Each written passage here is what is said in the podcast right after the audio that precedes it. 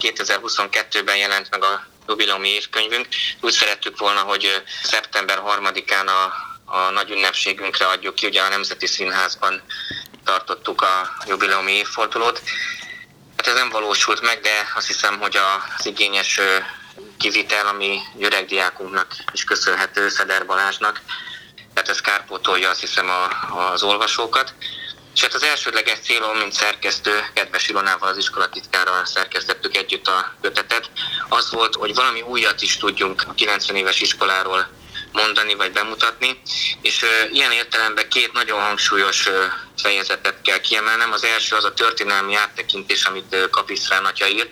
Tíz éves lebontásban tárgyalja az iskolának a történetét, és minden tíz évet egy ilyen metaforikusan nagyon jól kifejező címmel foglal össze, ami annak az időszaknak, korszaknak a jellemzője, és ez azért is örültem ennek az áttekintésnek, mert ez nem pusztán akkor így a, az iskola 90 évéről szól, hanem arra a 90 éves történelemről, amiben a magyar egyház és azon belül egy iskola akár a diktatúra alatt, vagy utána a rendszerváltás során keresi a helyét, és próbálja azokat az értékeket átörökíteni a társadalomba, ami hát ö, ö, szinte páratlan, vagy, vagy nagyon ritka. Ugye nyolc egyházi iskola maradt meg a diktatúra idején, vagy maradhatott. Hát ezek közül az egyik a mint említett iskolánk a Franka. A másik hangsúlyos fejezet, amire így fölhívnám a figyelmet, és esetleg még történészeknek is fölkeltheti ez az érdeklődését, az a névsor, amit Kleofás atya kezdett el összeállítani, az iskolába végzett papok és szerzeteseknek a névsora, Hát kb. 310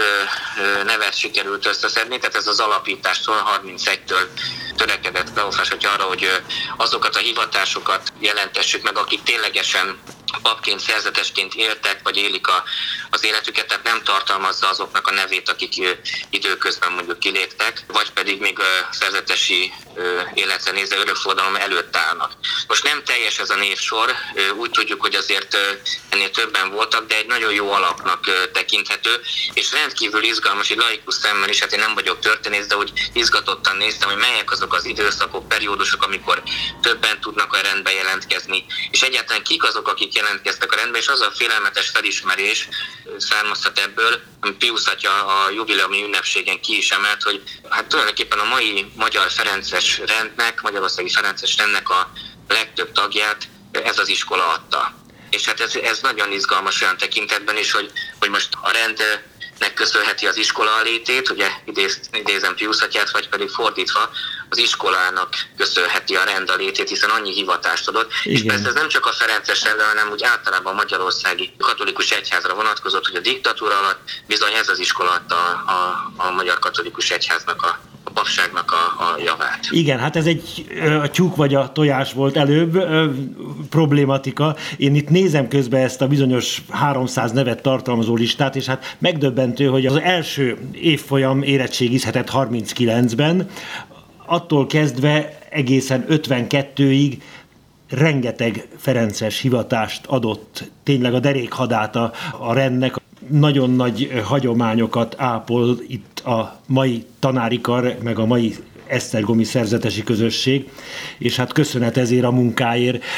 Ezen kívül is nagyon sok olyan tanulmány van, amely nem csak a Ferences öreg diákoknak, hanem a magyar egyházat szerető embereknek nagyon fontos, azt hiszem, mert ezt a sokrétű tevékenységet az iskola sportéletétől kezdve a színjátszó társulatokig, a színész életpályák rövid bemutatásáig, vagy épp a Kákonyi galériának a tevékenysége, az énekkar tevékenysége, tehát egy olyan intézmény, amely páratlan, azt hiszem Magyarországon. Hát igen, ennek a fejezetnek ugye ezt a címet adtam, hogy egy iskola sok arca, minden iskola sok arca büszkélkedhet, és nagyon széles a paletta, amin próbálják a, a diákságnak az érdeklődését azért elmélyíteni, így ahogy mondtad is, hogy a sporttól kezdődően a művészeteken át. Itt ebben a könyvben igazából az volt a, a szempont, hogy kicsit a mai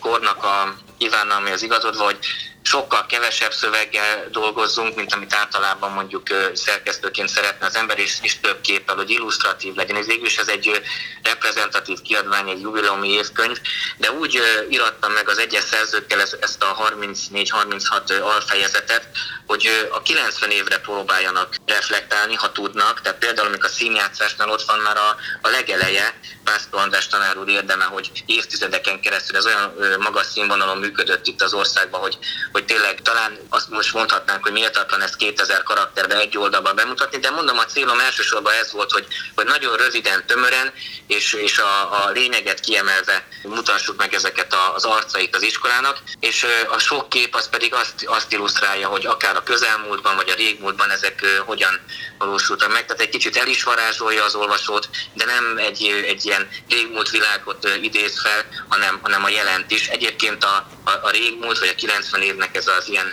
fotó szintjén való tematikus bemutatás, ez a Kapiszanatja fejezetében hiszem tökéletesen megvalósult. Hát a Torbágítótól kezdve Antal Józsefen át a pápa látogatását, annyi minden szerepel, és hát egészen ugye visszamenve az alapításig a alapító atyákig, hogy az, az még egyszer hangsúlyozom, hogy tényleg még a történészek számára is kuriózum, vagy most mondok az egyik kedvencem, ami aztán sokak számára az érdeklődés felkeltett, egy május 1 felvonulás Esztergom főterén, amire ugye kötelező volt menni, és hát ott Pál atya, Balázs atya, Barsi Balázs atya napszemüvegben, hát olyan fantasztikus lélegzetelállító fotók, hogy hát tényleg azt tudszom, hogy tudtunk olyat mutatni, vagy olyat adni a mai élőknek, ami, amiről nem hiszem, hogy fogalmuk volt.